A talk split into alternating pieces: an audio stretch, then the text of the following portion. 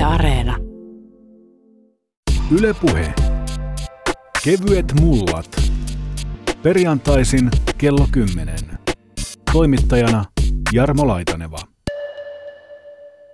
Niin kuin me puhutaan nyt seurantalosta, niin tässä saman niin kuin tämän yläotsikon alla on tosi iso tämmöinen määrä kaikenlaisia vähän vastaavanlaisia kokoontumispaikkoja. Ja ei ainakaan mulla ole sitten tarkkaa selvyyttä, mitä niiden erot on.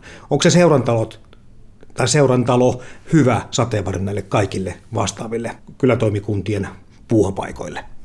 Kyllä se on ihan hyvä sateenvarjo, eli se, ne talot on tavallaan hyvin samanlaisia. Ne on samaan tarkoitukseen suunniteltu ja rakennettu ja sitten eri aikoina vaan eri aatteet on rakentanut vähän eri kokoisia taloja ja pikkusen yksityiskohdissaan eroavia, mutta sama, saman katon alla ollaan näitä tosiaan, näitä seurantaloja, seurantaloja on Suomessa vielä aika paljon, tai niitä on ollut kautta historian koko ajan melkoinen määrä. Mutta miten kauas meidän pitää Johanna Hakanen mennä, jos me halutaan mietiskellä, että mistä se historia alkaa? No kyllä meidän täytyy mennä sinne 1870-luvulle oikeastaan, jolloin ne ajatukset heräs näissä ensimmäisissä yhdistyksissä, työväen yhdistyksissä, vapaa-palokunnassa ja raittiusseuroissa, että tarvitaan se oma tupa – ja sitten päästiin kuitenkin 1880-luvulle ennen kuin niitä ryhdyttiin rakentamaan silloin 1880-luvun lopulla. Ja se vilkastui sitten siinä vuosisatojen vaihteessa. Ja niin kuin sanoit, niin se on jatkunut katkeamattomana tuonne 50-luvulle asti. Vaikka vähän on semmoinen fiilis, että nykyään näitä ajanviettopaikkoja on todella paljon ja niitä meidän vapaa-ajasta kilpailee huikea määrä erilaisia aktiviteetteja ja paikkoja. Ja kuitenkin seurantalot on säilyttänyt tuon vetovoimansa ja olemassa olon oikeutuksensa näihin päiviin saakka aika hyvin. Joo, näin voi sanoa, koska tänäkin päivänä arvioidaan, että on noin 2500 seurantaloa Suomessa ja ne on vaan aikojen kuluessa saaneet sitten uuden omistajan, että jonkun seuran toiminta on vähän hiipunut ja toinen on sitten ottanut avaimet käteen ja jatkanut siinä talossa. Ja koko ajan syntyy myöskin uusia tämmöisiä kyläyhdistysten taloja, kylätaloja, eli otetaan vanhoja asemarakennuksia ja kouluja käyttöön. Että kyllä tämmöiseen yhteisölliseen paikkaan on suuri tarve Suomessa edelleen. Kun mennään vielä sinne historiaan, 1800-luvun loppumista jo aloitettiin, niin, niin eikö ollut mitään muita paikkoja? Sitten ihmisillä kokoontua. Ne ei oikeastaan semmoisia tiloja, jotka olisi ollut sitten niin kuin kansalaisten itse päätettävissä, että mitä se sisältö on. Että oli niitä pitäjän tupia ja tietysti kaupungeissa oli erilaisia ravintolahuoneistoja ja tämän tyyppisiä sellaisia seurahuoneeksi kutsuttuja juhla- ja matkailua palvelevia taloja, mutta tosiaan kyllä tota, seurantalot aloitti semmoisen ihan ainutlaatuisen rakennushistorian Suomessa ja rakennustyypin. Kun sanot seurahuone, siitä tulee mieleen heti enemmän ravintolatoiminta ja sitten taas seuran talosta tulee enemmän tämmöinen niin muunlaiseen vapaa-ajan viettoon liittyvä toiminta.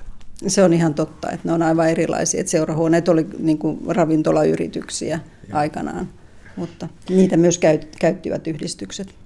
Missä ne ja minkälaisia ne Suomen ensimmäiset seurantalot mahtuvat olla? No ensimmäisenä seurantalona pidetään raittiusseurantalo Valontaloa Laitilassa, joka on rakennettu 1886. Se on ollut hyvin ja on edelleen siis pieni ja vaatimaton talo, jossa on kaksi huonetta, jossa on voitu kokoontua, mutta hyvin pian sen jälkeen rakennettiin Vaasaan VPK-talo ja Poriin raittiusseurantalo, jotka oli sitten jo vähän isompia ja paremmin niin kuin kokoontumista varten suunniteltuja nimenomaan. Seurantalon niin kuin historiassa tämmöisellä aatteellisella yhdistyksellä ja toiminnalla on ollut hyvin merkittävä vaikutus. Kyllä ne on nimenomaan aatteen taloiksi rakennettu, eli on ollut varhainen työväen aate ja vapaa-palokuntalaisuus ja raittiusseurat. Ja heti sen perään sitten syntyi tämä nuorisoseuraliike, joka rupesi rakentamaan paljon taloja. Että kyllä se on se kansan sivistäminen ja ollut hyvin tärkeää siihen aikaan. Oliko ne miten yhteneviä ne ajatukset sitten ja käyttötarkoitukset, vai pitikö miettiä sitten, että voiko tänne tämmöinen ihminen mennä hetkinen, että minä kuulunkin eri porukkaan? Käsityksen mukaan niin ne oli hyvin avoimia ihan aluksi silloin autonomian ajalla. Ne oli kaikille avoimia, mutta tietysti raittiusseuran taloissa oli omat rajoituksensa, koska eihän siellä sopinut maljoja nostella eikä siellä oikein sopinut niin paljon tanssiakaan. Että tällaisia eroja oli tietenkin ja kyllähän ihmiset jonkun aatteen tunsi enemmän omakseen, mutta niissä esimerkiksi teatteriesityksissä ja joissa harrastuspiireissä ne ihmiset meni vielä niin kuin eri, eri taloihin ihan mielellään, että se rajat ei ollut hirvittävän jyrkkiä vielä ensimmäisenä vuosikymmeninä. Seurantalojen rakentaminen on osa kansalaisyhteiskunnan syntyhistoriaa Suomessa. Säätyyhteiskunnan rakenteet alkoivat murentua 1870-luvulla. Uusi yhteiskunnallinen ajattelu perustui vapauteen, yhteistyöhön sekä tahtoon toimia yhteisen edun hyväksi. Filantropian, kansallisfilosofian ja demokratian periaatteita omaksuneet, liberaalisti ajattelevat sivistyneistö ja porvaristo kannustivat nuorisoa ja työväestöä liittymään uusiin aatteellisiin yhdistyksiin. Samoin ne kannustivat yhdistyksiä rakentamaan omia talojaan.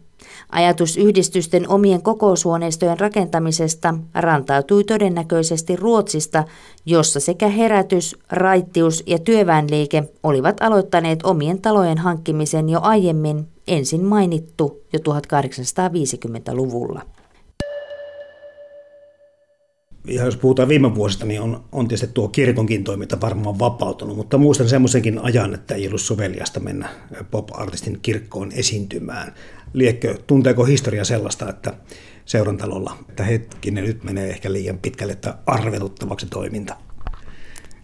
Jotain vähän vaikea kysymys mulle, mutta tota, kyllä niillä varmaan semmoiset omat rajat oli, mikä oli soveliasta ja katsottiin sopivaksi. Ja kyllä esimerkiksi tansseista puhuttiin paljon myöskin nuorisoseuroissa, että onko se oikeasti sopivaa, kun puhutaan siitä vuosisadan alusta ja 1800-luvun lopusta.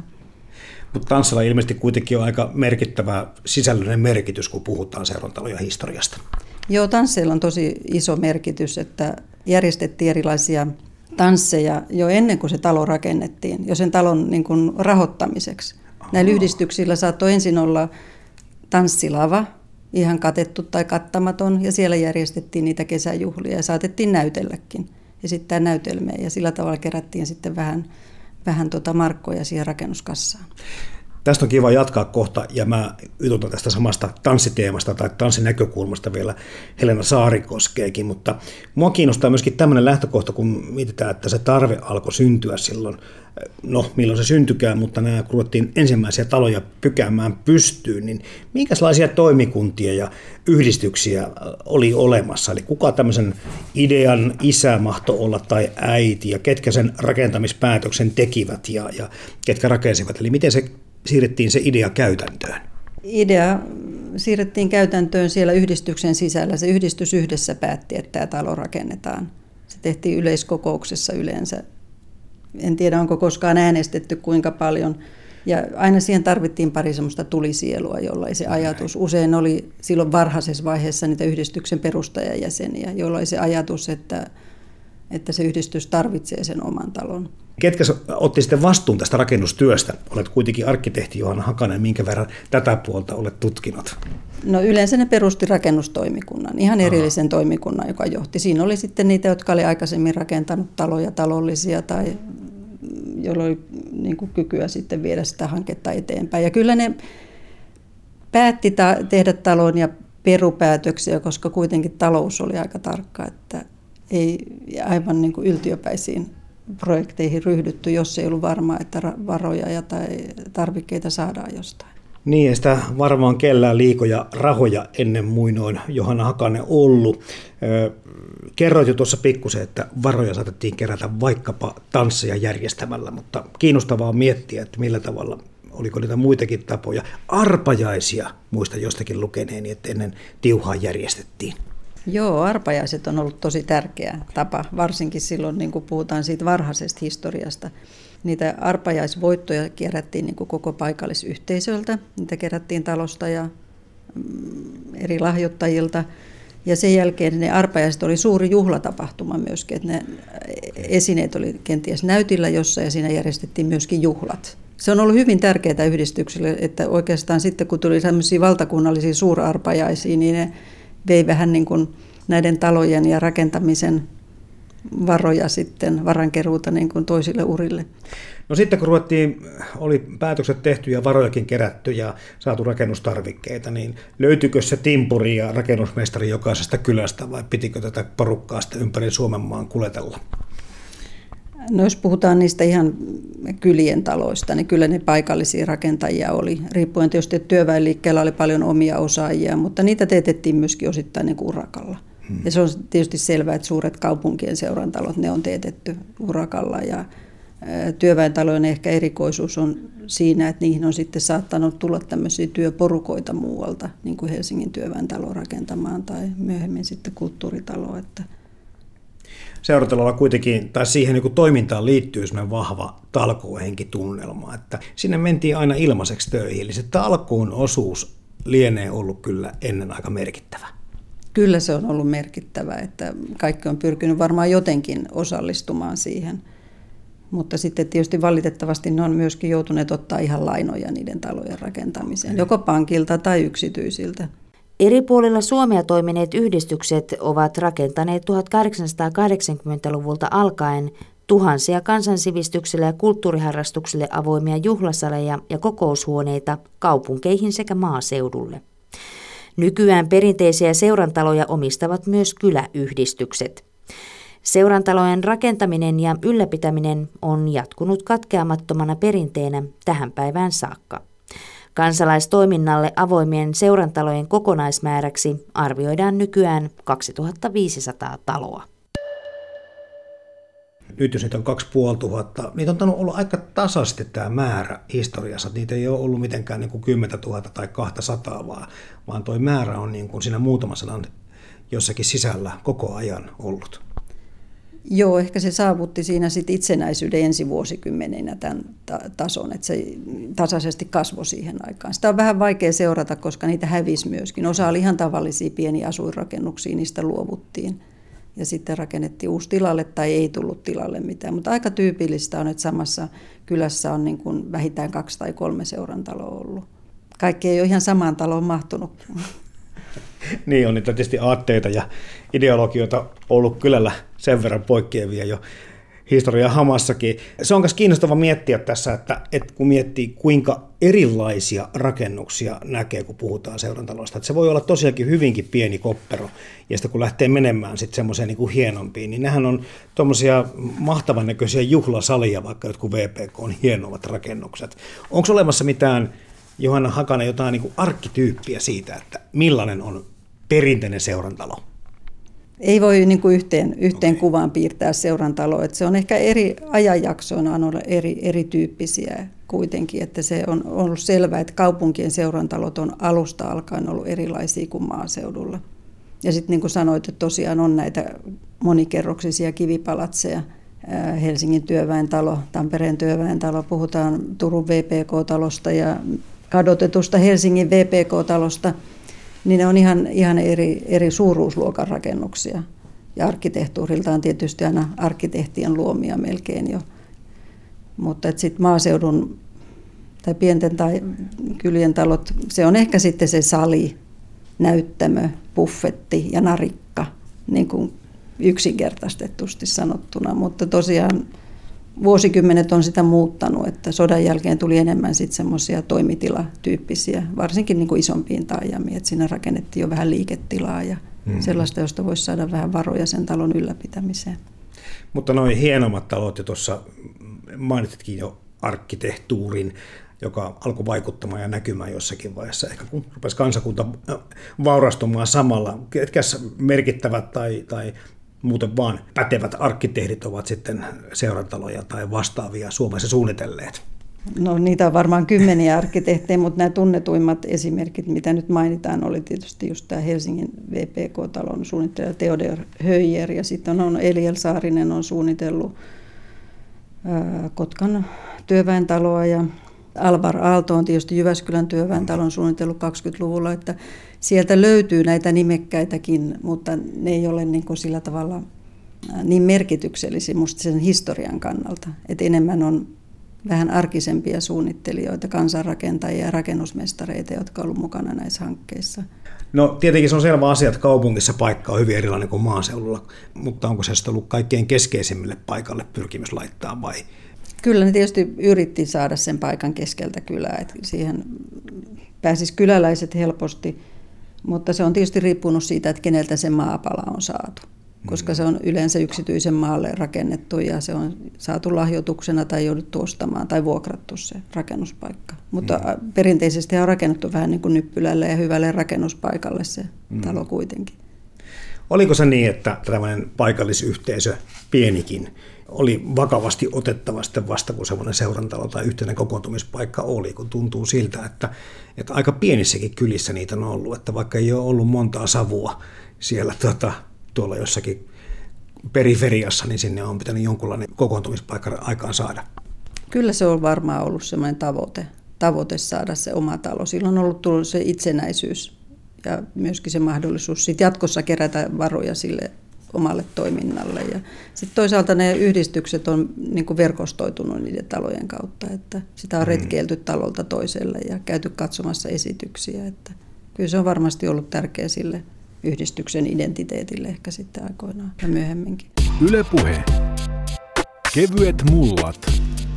Perjantaisin kello 10. Toimittajana Jarmo Laitaneva. Jatkamme kohta Kotiseutuliiton rakennustutkija arkkitehti Johanna Hakasen kanssa seuran taloista, mutta luodaan tässä välissä katsaus seurantalojen ja tanssilavojen ydintoimintaan. Dosentti Helena Saarikoski tutkii lavatanssikulttuuria. Niin, jos mennään sinne historiassa taaksepäin, dosentti Helena Saarikoski, niin onko se suurin piirtein se historia yhtä pitkä, kun puhutaan vaikka tässä tanssilavoista ja seurantaloista. Mennään 1800-luvun loppupuolelle, mutta alkoiko ne ilmestyä tähän suomalaiseen kansallismaisemaan suurin piirtein yhtä aikaa? No ei musta oikeastaan niin voi sanoa, että kyllä tanssilavat on vanhempi ilmiö. Että esimerkiksi häiden yhteydessä rakennettiin usein siis aivan tilapäistä käyttöä varten tanssilava, mutta silloinhan tanssittiin tanssikallioilla, mm. silloilla ja tämmöisissä paikoissa. Että seurantalot on vähän nuorempi ilmiö kyllä mun mielestä kuin tanssilavat, mutta sitten se 1800-luvun lopun tämä moderni murros, niin sehän toi sitten tämän tanssin tärkeäksi, hirveän tärkeäksi vapaa-ajan viettomuodoksi, nuorisokulttuurin ilmiöksi ja niin edelleen, niin silloin sitten tuli sekä tanssilavoja että seurantaloja samaan aikaan joka paikkaan. Niin se on jännä ajatella sitä, että, että tällä koko niin kuin tämän kertaisella aiheella on hyvin kansallisromanttinen leima. Miten tämä tanssi ja tanssiminen ja paritanssit, miten tämä niin on niin vahvasti leimaa tätä meidän tämmöistä nyt meidän ihannoimaa tai haikailemaa vanhaa aikaa?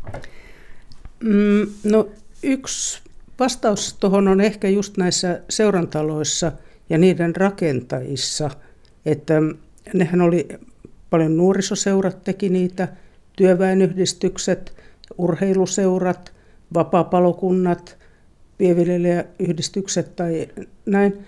Että tota, se on sitä järjestötoimintaa, mikä itse asiassa muotoili Suomen, Suomen kansalaisuuden. Se alkoi jo ennen itsenäistymistä ja se hirveän paljon teki sitä niin kuin semmoista, että ihmiset toimi yhteis, yhteisössä, yhteiskunnassa just näiden järjestöjen kautta, joiden keskeinen varainhankintamuoto oli tämä tanssien järjestäminen ja sitten tietysti oma paikka, oma talo on mille tahansa yhteisölle hirveän tärkeä asia, että sitten kun niitä saatiin rakennettua niitä taloja, niin se oli, se oli suuri ponnistus rakentaa niitä ja sitten siinä oli hirveän paljon käyttöä, kun se oli saatu aikaiseksi.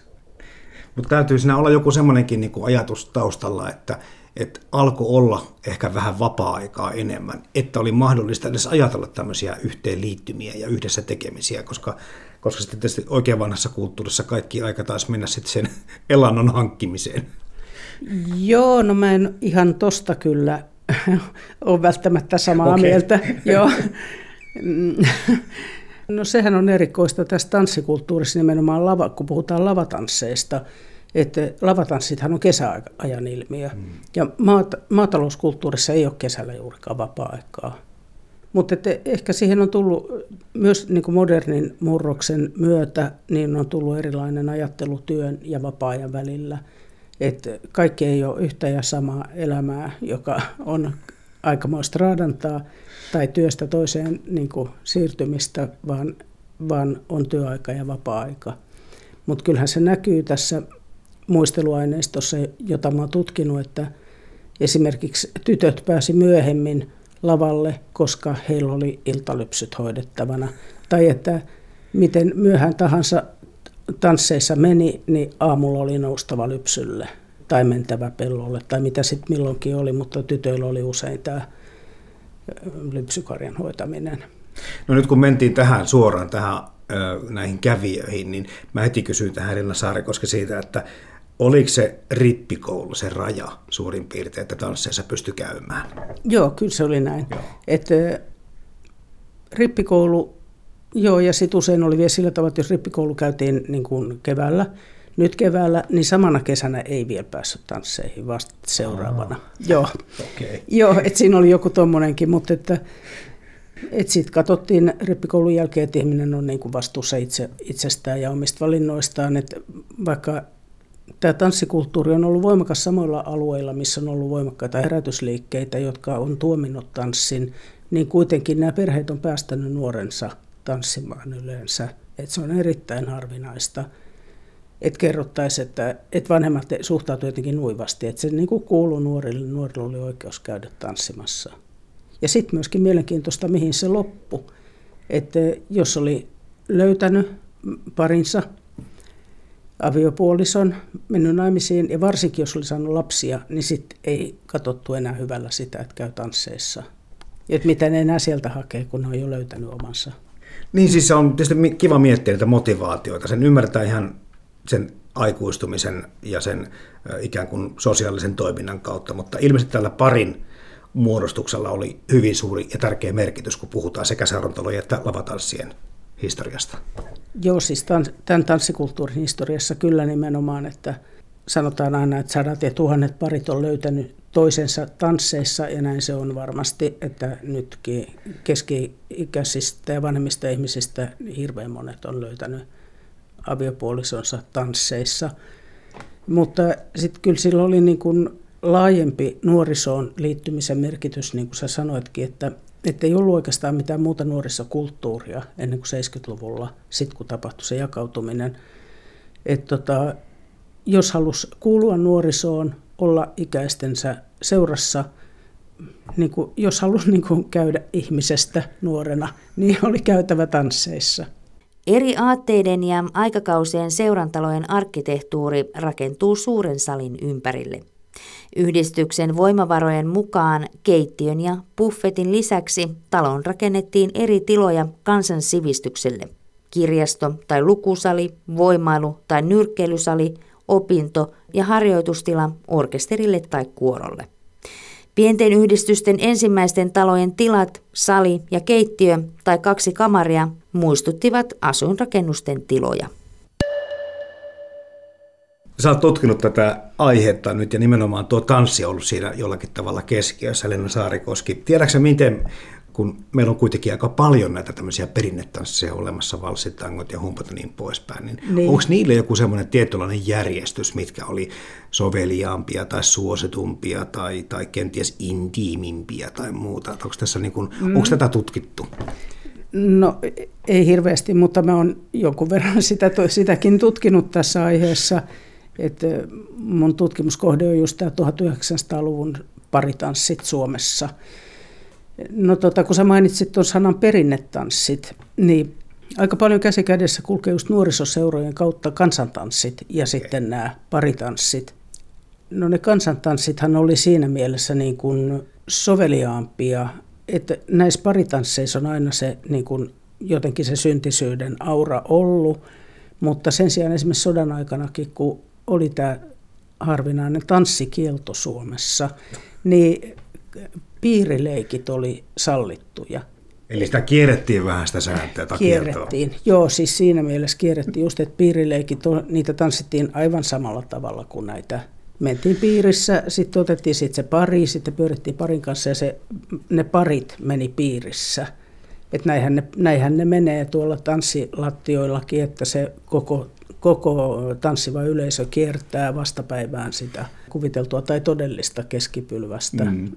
Mutta siis kun ajattelee koko tanssimista ja, ja, ja kuinka niin se voi olla sitten kiihkeää tai intiimiä tai jopa erottista, niin Joo. eikö se ole vähän erikoistakin, että tuntemattomat ihmiset, nuoret ihmiset pääsee niin toinen toistaan niin lähelle hetkeksi ja sitten taas, kun sitten taas lähdetään niin kuin mitään ei olisi tapahtunut? On se erikoista, joo. Että tota, kaikilla kansoilla suinkaan ei ole tällaista paritanssiinstituutiota ja monen muun kulttuurin edustaja voi pitää sitä niin kuin aivan pöyristyttävänä. Verrata, voisi verrata saunakulttuuri, joka on kanssa ulkomaalaisten mielestä pöyristyttävä, että mennään alasti keskenämme saunaan.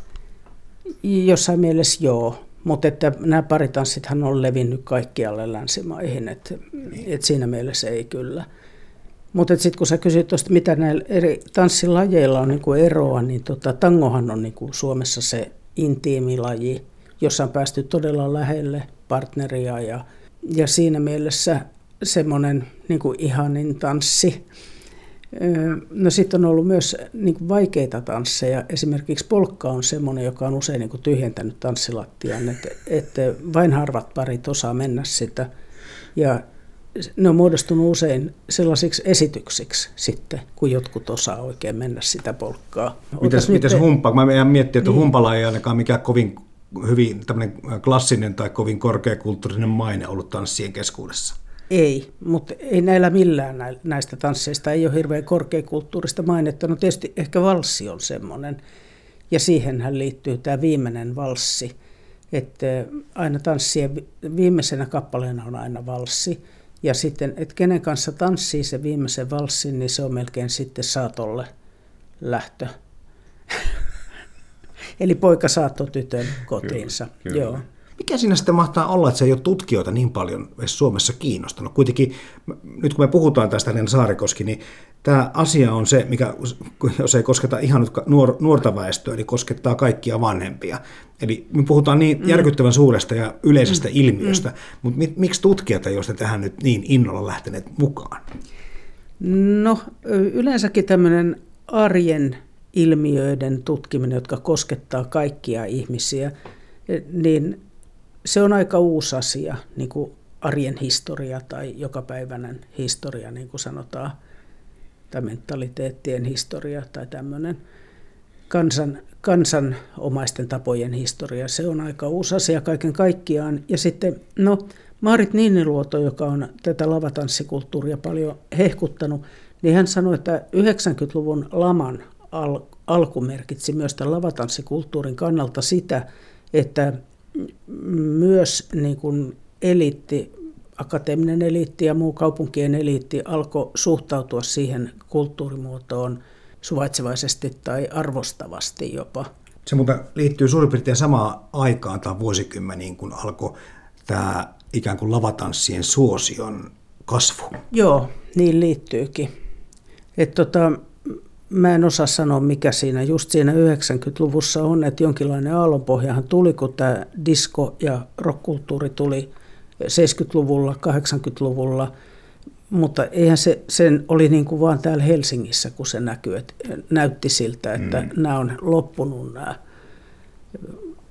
paritanssit kerta kaikkiaan ja kaikki on vaan diskojytää. Seurantalojen toiminnan sydän on edelleen suuri sali. Eteistilojen tunnuksena säilynyt lippuluukku ja vanha narikka kertovat omaa tarinaansa talojen rakentajista ja vuosien tapahtumista.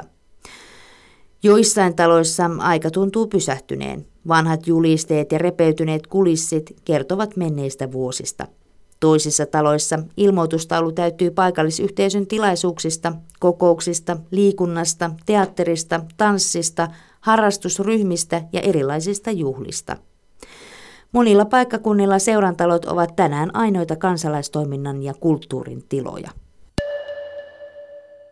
Niin sitten on kiinnostavaa miettiä sitä, että jos se 70-luvun niin kuin maaltamuutto, suuri maaltamuutto ja siihen liittyvä just tämä isompi rakennemuutos alkoi syödä tanssimusiikin ja tanssin suosiota, ja toki se oli tämmöinen kaupunkilaisilmiö, mutta, mutta tota, mulla niin myöskin niin kuin liittyy omassa päässä se, että, että silloin eka kertaa alkoiko nuoriso ja niin kuin varttuneempi väestö jollakin tavalla erota toisesta, lähteä niin kuin omia polkuja ja alkoi se semmoinen keskinäinen, niin kuin, että vanhemmat ei ollut enää allekirjoittanut nuorisokulttuuria ja nuorisokulttuuri halveksi jopa sitten vanhempien kulttuuria.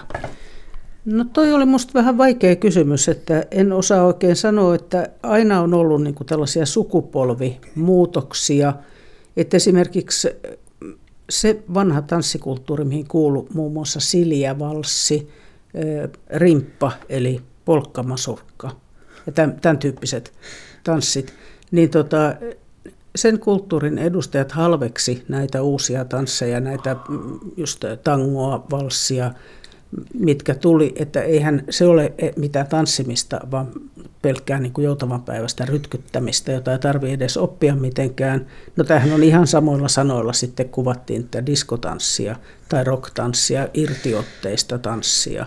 Ei varmaan ole niin kuin Helena Saarikoski liikaa sanottu, että tällä koko kulttuurilla, mistä nyt puhutaan, niin on aika merkittävä tämmöinen historia Suomessa. Sillä on ollut suuri merkitys meille suomalaisille. Joo, kyllä.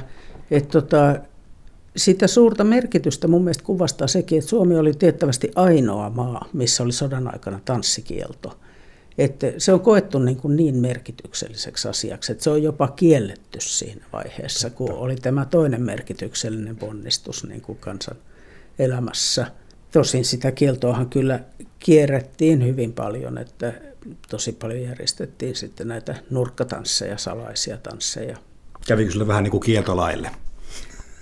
Äh, no ei ehkä ihan, mutta, mutta kuitenkin, että nuoret halusivat tanssia ja ne tanssi, että ei sitä pystytty estämään. Jos puhutaan itse sitä suoritteesta, niin tota, oliko siellä lavoilla ja seurantalolla, niin oliko tanssitaidoilla merkitystä enemmän vai, vai tällä yleisellä etiketillä, että osattiin kumartaa ja pyytää sitä lupaa tai jostakin muusta tekijöistä? Mitkä oli semmoisia niin merkittäviä asioita, mitkä siellä sitten vaikutti kenties tanssijoiden suosioon? No kyllä tanssitaito oli ihan ehdoton. Okay. Että sinne ei ollut silloin eikä ole mun käsittääkseni nykyäänkään juuri, ei pidä mennä siis tanssilavalle eikä ainakaan asettua sinne haettavien joukkoon, jos ei osaa tanssia, eikä mennä hakemaan. Se on viimeinen kerta sitten, kun me, kukaan lähtee, kun menee näyttämään sinne lattialle, että Eli ei koto, osaa. Kotona, kun se opeteltiin se taito sitten vanhempien vai kenen kanssa? Ei, no ei useinkaan vanhempien kanssa, vaan pikemminkin niin kuin vanhempien sisarusten kanssa, vanhempien kavereiden kanssa, jotka oli jo ollut lavalla ja niin kuin saanut sen taidon jalkoihinsa ja selkäpiihinsä.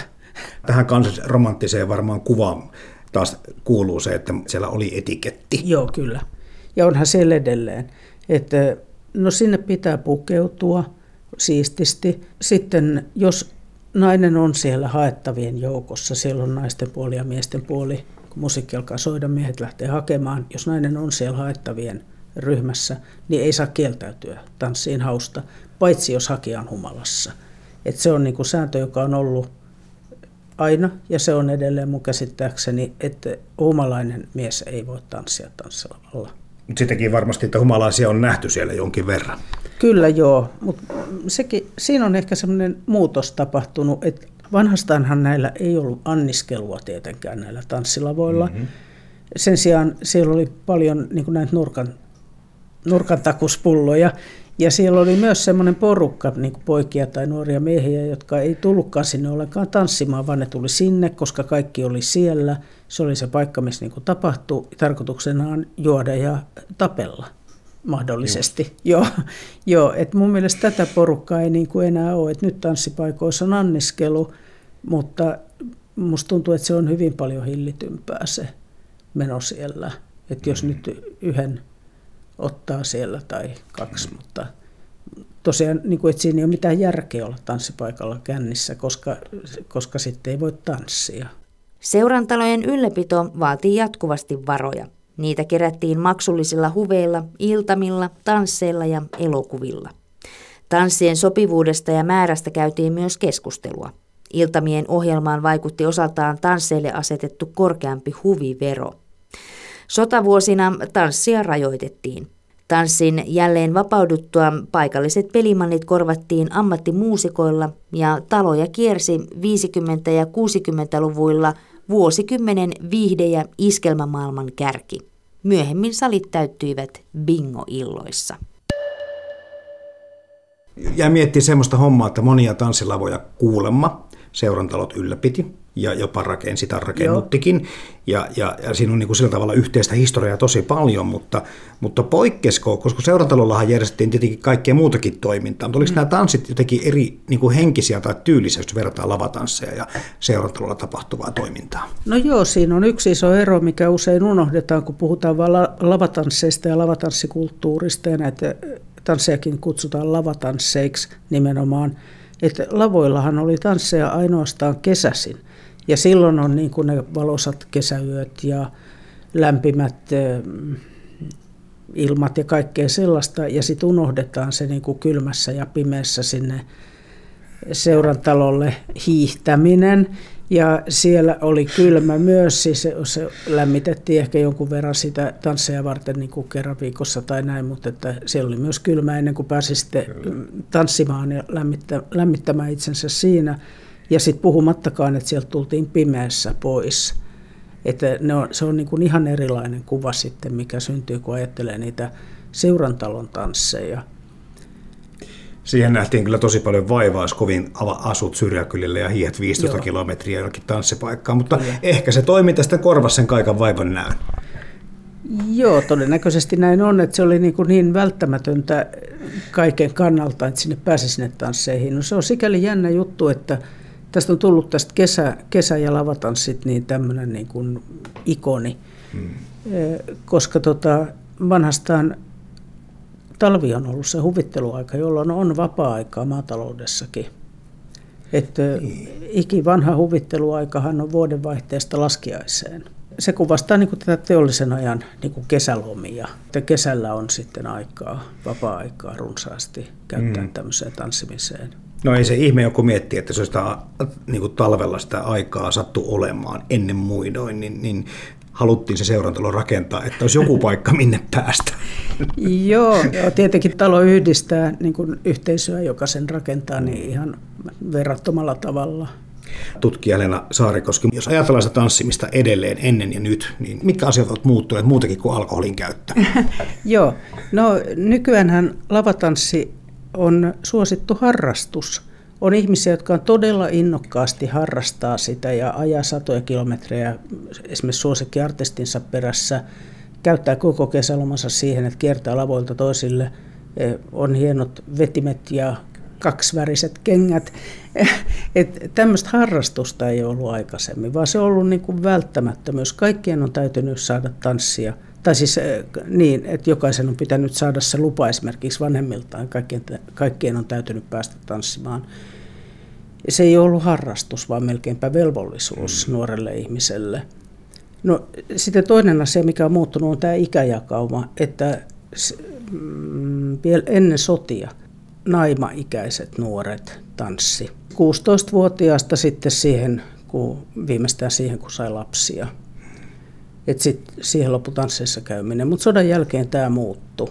Et siitä yleinen selitys on se, että ne, sukupo, niin sukupolvet tai ikäluokat, jotka menetti sodassa sen niin nuoruuden, niin, niin ne halusivat ottaa sodan jälkeen takaisin sen.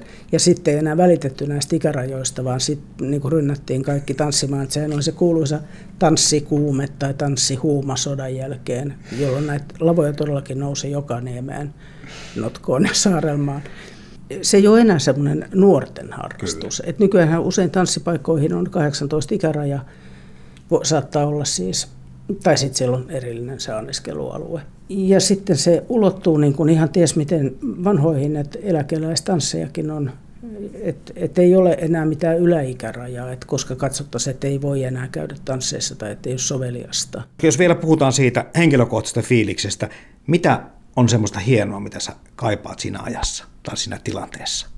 Lavatansseissa tai tansseissa. Mm, mä en ole koskaan käynyt semmoisissa ennen kuin nyt tämän tutkimuksen myötä. Et tota, jos mun pitää niinku vastata, mitä mä kaipaan siinä ajassa, niin se on tietysti ne asiat, mitkä, mitä oli silloin, kun mä olin nuori. Niin on jotain sellaisia, niin kuin esimerkiksi koulujen diskot voi olla, Luola, Linnanmäen disko, lepakko, tämmöisiä paikkoja, missä niin kuin pyörittiin ja tavattiin omanikäisiä ihmisiä. Ylepuhe. Kevyet mullat. Perjantaisin kello 10. Toimittajana Jarmo Laitaneva. Näin kertoi folkloristiikan ja naistutkimuksen dosentti Helena Saarikoski. Hän tutkii siis kansan tanssimista viime vuosisadalla. Takaisin kotiseutuliittoon arkkitehtuurihistoriaan erikoistunut rakennustutkija Johanna Hakanen kertoo seurantalojen historiasta ja myös nykytoiminnasta. Kaikenlaista harrastetoimintaa, viihde, kulttuuritoimintaa, mistä tansseista ollaan jo puhuttu. Sanoit tuossa jo Johanna Hakana, että suurin piirtein kaikkea, mitä tämmöistä niin kuin yhdessä ihmiset voivat tehdä ja harrastaa, niin on tehty. Mitkä ne tärkeimmät tai isommat toiminnot näissä seurantaloissa on mahtanut olla? Kyllä se alusta lähtien on ollut tosi tärkeä se näytelmätoiminta, se seuranäytelmät. Joo, se on ollut varsinkin okay. maaseudulla. Siellä on sekä tehty omia teatteriesityksiä, on kirjoitettu aivan valtavasti niin kutsuttuja seuranäytelmiä. Niitä on ollut siis satoja, jotka on nimenomaan näille. Ja äh, se, se, siinä mielessäkin se on ollut tärkeää ja mielenkiintoista, että – Näille taloille on tehty niitä käsimaalattuja kulisseja, jotka on ihan erityisen arvokas osa suomalaisten seurantalojen historiaa. Eli sinne kuuluu se maisemakulissi, sinne kuuluu tupakulissi ja sinne kuuluu sitten tämmöinen kamari, vähän parempi tila. Ja näitä on siis, kulissien maalaaminen on jatkunut 40-luvulle saakka. Niitä on edelleenkin vanhoja ja hienoja kulisseja. Ja näissä myöskin kiersi siis ammattiteattereita, näyttelijöitä aluksi, koska teatteritalojahan oli aika vähän Suomessa – että niitä esiintymispaikkoja näille näyttelijöille oli vähän. Toinen, joka on ollut tietysti tärkeää, on ollut ne opintopiirit ja aluksi kirjastot. Niissä oli pieniä kirjastoja. Se kirjasto saattoi tarkoittaa vain kaappeja, jossa oli numeroita, mutta lainakirjastoja oli ihan aluksi seurantaloilla. Ja ilmeisesti ruotsinkielisillä alueilla myöskin kiertäviä kirjastoja. Niissä saattoi olla niin kuin lehtiä tilattiin sinne, ennen kuin sitten se kunnallinen kirjastolaitos rupesi kehittymään. Ja se, mikä on ollut myös tärkeintä, on tosiaan ollut nämä opintopiirit, ja niissä on äh, annettu niin ihan ammatillistakin koulutusta. On saattanut olla huonekalujen tekemistä tai jotain kodinhoitoon liittyvää tai sitten maatalous äh, liittyvää ammattiopetusta. Tämmöistä kurssitoiminnan paikkoina niitä on pidetty. Ja sitten tietysti on nämä liikuntaharrastus. Siellä on ollut kaiken näköistä voimistelua ja voimailua ja erityisesti työväentaloilla näitä painia ja nyrkkeilyä, jota on edelleen.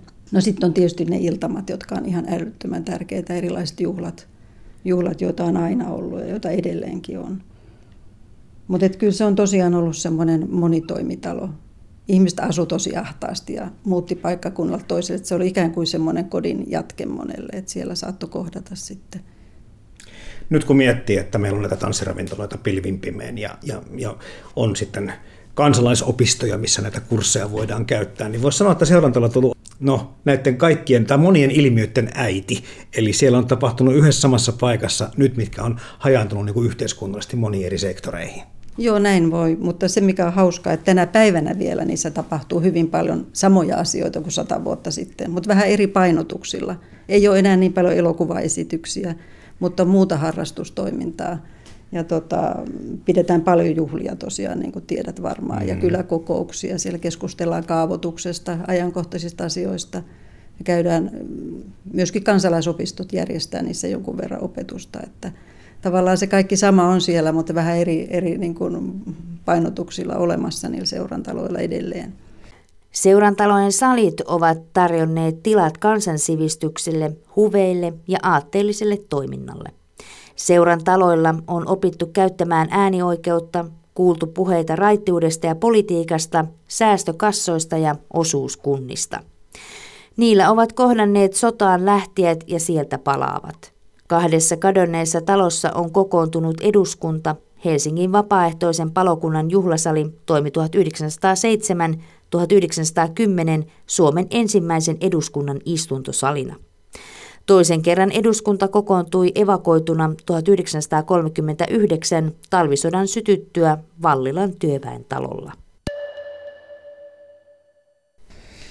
Ja miettii historiallisia kirjoituksia tai ainakin tämmöisiä merkintöjä, niin kyllähän tota Pohjatähti-trilogiassakin taitaa seurantalo olla aika merkittävässä roolissa, kun siellä ruvetaan niin sota-aikaa valmistautumaan ja porukkaa värväämään ja, ja puheita pitämään. Niin miten meidän historiassa historian kirjoitus mainitsee seurantalojen olemassaolon? No mä en tiedä mainitseeko meidän historian kirjoitus yleisesti seurantaloin niin selkeästi, mutta kyllähän ne on ollut tosi tärkeitä, koska se on ollut ensimmäinen paikka, jossa ihmiset on oppinut äänestämään tasavertaisesti. Mm. Ja tota, just oppinut sitä erilaista, kuuluneita poliittisia puheita ja aatteista ja ja tosiaan sitten seurantalot on ollut niitä paikkoja, joissa on koko, nuoret miehet kokoontunut, kun on lähtenyt rintamalle. Et hyvin monen seurantalon edessä on sellainen muistokivi, että täällä kokoonnuttiin, kun lähdettiin esimerkiksi talvisotaan. Ja sitten ne on ollut myöskin hyvin monissa asioissa mukana, että ne on ollut sotasairaaloina ja tämmöisissä kriisiajan käytössä jo ensimmäisen maailmansodan aikana ja sitten myöhemmin to, toisen maailmansodan ja talvisodan aikana. Että ne on semmoinen tietty reservikin ollut sitten yhteiskunnalle, että voidaan ottaa hätäkäyttöön. Johanna Hakanen varmasti on sitten myöskin käynyt niin, että kun näitähän on kuitenkin palannut ja onhan näitä turmeltukin tarkoituksellisesti näitä seurantaloja sitten jossakin vaiheessa historiaa. Joo, niitä on e, turmeltu jossain määrin kyllä. Tietysti sisällissota oli aika vaikea aika. Mm. Seurantaloille sen jälkeen suljettiin paljon työväentaloja. Et ehkä työväentalot on tässä historian niin kuin niin. temmelyksessä ollut eniten esillä, että sitten myöskin Niitä saatiin takaisin sitten työväenyhdistyksen, mutta 30-luvulla tuli uudestaan vähän kireemmät ajat ja niitä pantiin taas kiinni niitä työväentaloja. Tällaista on, on tietenkin ollut. Ja sitten sitä sisustusten tuhoamista ehkä puoli ja toisin. Ja tietysti niitä on sitten aika huomattava määrä suomalaisia seurantaloja jäi sitten sinne rajan taakse, koska Viipurin lääni oli semmoista aluetta, johon rakennettiin paljon. Sehän oli niin kuin vaurasta ja kehittyvää aluetta, että sinne on jäänyt paljon – paljon sitten seurantaloja ja niiden muistoja. No, jos ajatellaan kuitenkin sitä, että jos ei historiankirjoitukset niin paljon seurantaloja nyt sitten mainitse tai ylistä, voisiko ajatella niin päin, että millaista merkitystä seurantalolla on ollut suomalaisille. Ja kyllä tämä yhteisöllisyys, mitä edelleenkin muuten hei, haetaan koko ajan, tuntuu, että sitä pitäisi niin kuin parantaa ja parantaa, niin se kai tässä on niin kuin taustalla ollut aika pitkälle tässä seurantalokin lähtökohdissa.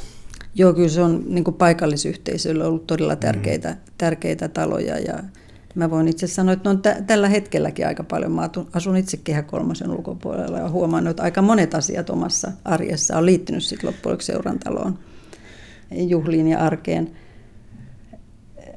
Must, ehkä se seurantalon merkitys on niin monella tasolla. Se on tietysti yksilöiden tasolla. Että aika moni ihminen on tehnyt ensimmäistä kertaa jotain seurantalolla. Oli ensimmäisessä leffassa tai ensimmäisissä tansseissa tai sitten siellä tuli se ensirakkaus tai jotain muuta niin kuin tällaista, tai kokeilla jotain harrastusta tänä päivänä ensimmäistä kertaa. Mutta sitten tietysti, ja mikä tuossa aikaisemmin tuli, että tietysti ihan se kansalaiseksi kasvaminen silloin Hmm. Ja se ymmärtäminen, että olen kansalainen enkä vaan joku alamainen, niin on alkanut sieltä seurantaloilta. Tietysti miettiä, että, että siellä missä on näin paljon lääniä kuin vaikka meillä Suomessa ja sitten aika harvaa asuttu tämä meidänkin historia, no edelleenkin ollaan, mutta se historia vielä harvemmin asuttu. Tarkoitan vaan sitä, että voisin kuvitella tällaista kulttuuria ja ajatusta syntyy muissakin maissa, mutta tietääkö me täällä Suomessa – Tietääkö kotiseutuliitossa, tiedetäänkö sitä, että onko tämä miten yleistä tai harvinaista tai tyypillistä toimintaa muuallakin kuin täällä Pohjolassa? No se on nimenomaan hyvä sana toi Pohjola, että Pohjoismaita yhdistää tämmöinen näin niin kuin tiivis seurantalo. Ruotsissa on aika paljon, ne on vain erityyppisiä, että siellä on ehkä enemmän tämmöistä raittiusliike uskonnollispohjasta ja työväentaloa. Norjassa on sekä työväentalo että nuorisoseuraa Tanskassa ymmärtääkseni se on ollut enemmän kaupungeissa. Aha. Ja Keski-Euroopassa sitä on myöskin siis tietysti tämmöistä työväentalo rakentamista on, ja mikä on hauskinta, se on liikkunut niin kuin Atlantin yli, eli suomalaiset siirtolaiset on vienyt semmoinen haalien rakentamisen sinne. Ja tois- Haaliko sen nimi joo, oli? Ja sitten toisaalta ehkä se ajatus siitä VPK-talosta on puolestaan tullut alun perin sieltä rapakon takaa. Aha. Et niitä on ollut ensin. Ja sitten tietysti työ, muunkin maalainen työväestö on vienyt semmoista omaa, omaa niin kuin yhteisen talon rakentamisen perinnettä sitten Amerikkaan. Että kyllä sitä on, mutta tämä, en ole asiantuntija oikeastaan niin kuin tässä kansainvälisen kokonaisuuden mm. hallitsemisessa sillä tavalla, mutta Seurantalojen valoissa kohtaavat tänään perinteiset ja modernit harrastusryhmät, nuoret ja iäkkäät käyttäjät, lähellä sukupolvia asuneet ja vasta paikkakunnalle muuttaneet. Salit täyttyvät yhä kylän tai kaupunginosan ja perheiden juhlissa. Perinteiseen vuodenkiertoon liittyvien uuden vuoden, laskiaisen, vapun, juhannuksen, hirvipeiäisten ja joulujuhlien rinnalle ovat nousemassa monikulttuuriset tapahtumat ja eri kansallisuuksien tuomat uudet juhlapäivät. Niin tässä me aloitettiin tämä, tämä ohjelma sillä, että, että tällä kotiseutuliitolla ja, ja seurantalolla on molemmilla tämmöinen, molemmilla tämmöinen, siitä tulee tämmöinen maaseutu toki myöskin elävä maaseutu mieleen, mutta, mutta kun me saatiin tämä vinkki tästä ohjelmasta, että tehkää yksi jakso seurantaloista, niin mä tajusin kanssa aikaan siinä, että hieno idea, mutta tässä ei niinku oikeastaan voi missään tapauksessa kevyitä multia ripotella tämän aiheen ympärille, vaan enemmänkin tämä on semmoinen, että me palataan nyt juurilleen ja katsotaan, miten tämä asia on muuttunut, koska nyt on tässä käynyt koko ajan keskustelun aikana selville se, että toiminta jatkuu. Se on ehkä jo, jollakin tavalla muuttunut, mutta sä sanoit tuossa jo Johanna Hakanenkin, että monia samoja asioita edelleen tehdään seurantalolla kuin tehtiin 150 vuotta sitten. Joo, joo, no ainakin 120 vuotta no, sitten. No, joo. joo. Se on totta, että siis seurantaloudesta on sellainen mielikuva, että ne liittyy maaseutuun. Mutta niitä on, niin kuin aluksi totesin, niitä on rinnakkain ruvettu rakentamaan kaupunkeihin ja maaseutuun, ja niitä on edelleen. Me yritettiin tässä meidän rekisteristä laskea, että esimerkiksi Helsingin alueella on ainakin 17 seurantaloa, joista 14 voi pitää tällä niin kuin perinteisenä et koska se rakentaminen on jatkunut pitkään, niitä on vielä sodan jälkeen rakennettu. Ja tota, Espoossakin on yli kymmenen seurantaloa. Et niitä on joka paikassa. Espoo onkin maaseutua.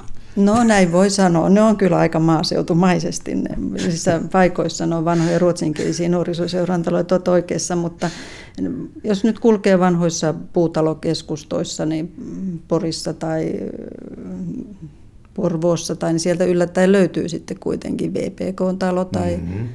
No se on aika tyypillinen, raittiusseuran taloja jonkun verran. Ja sitten osa seurantaloista on saanut niin ihan uuden, uuden elämän, että Mikkelissä VPK-talo on teatteritalona, Kotkassa, niin kuin kerroin, se on konserttitalo nykyään.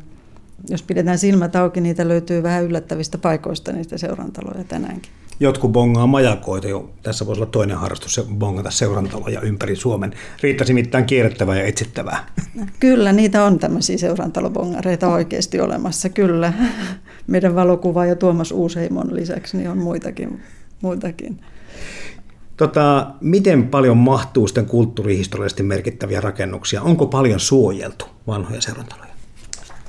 No ihan erityislainsäädännöllä on suojeltu todella vähän. Niitä on mun käsittääkseni, onko niitä nyt neljä rakennusta. Että on tämä Jyväskylän työväentalo, joka on suojeltu. Sitten on suojeltu mm, Euran Pirtti hiljattain, joka on tämmöinen Jugendajan kokonaistaideteos ihan Euran kirkon, kirkkoa vastapäätä. Kannuksessa on vanha työväentalo ja sitten on tuolla Etelä-Savossa on yksi nuorisoseuran talo, joka on suojeltu, mutta hyvin vähän niin kuin lainsäädännöllä, mutta monet seurantalot sijaitsee niin kulttuurihistoriallisesti arvokkailla alueilla ja ne on maakunnallisesti niin kuin todettu kulttuurihistoriallisesti arvokkaaksi, että niitä sitten kaavoituksella pyritään suojelemaan. Tutustumaan vaan, että kyllä ne on minusta ihan valtavan hieno mahdollisuus vielä tänä päivänä kokeilla kaikkea uutta. Ja aika matala kynnys on päästä kuitenkin toteuttaa omia tilaisuuksia, on se sitten musiikkia tai juhlia tai esitelmiä, näyttelyä. Se on hieno, hieno kulttuuriperinnö. Mä toivon, että se jatkuu vielä seuraavat sata vuotta. Yle Puhe. Kevyet mullat. Perjantaisin kello 10. Toimittajana Jarmo Laitaneva.